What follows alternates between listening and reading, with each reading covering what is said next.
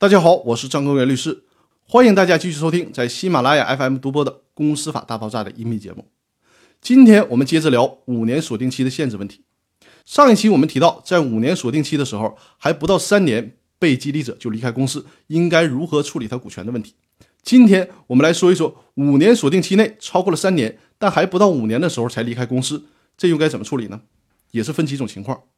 第一种情况就是加入公司有风险投资进入。那可以考虑以溢价的方式，就是比原始价格高一些的价格来回购被激励者的股权。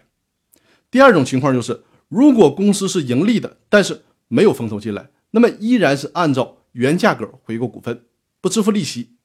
因为毕竟锁定期还没有满五年呢，你提出离职还是属于违约。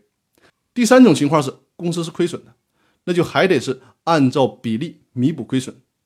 最高限额就是当初实际投入的资金。这个问题我们在上一期已经聊过了，这里就不再重复。那接下来我们继续讨论，如果五年锁定期风平浪静都没有问题，五年锁定期满了之后，被激励对象想要离开公司了，这种情况下怎么处理比较好呢？第一种情况是，既然五年锁定期已经满了，那就说明被激励对象完全的取得了公司的股权，而且不再受任何的限制。所以说，这时候他要离开公司，那么就向公司的其他股东转让股权，或者是向第三方转让股权。但这种时候呢，公司的其他股东享有优先购买权。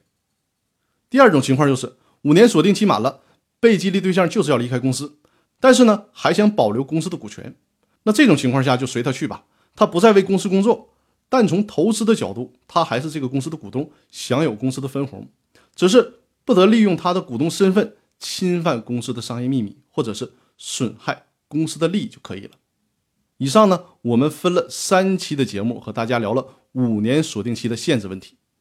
那本周的音频分享就到这里，更多内容我们下周继续。谢谢大家。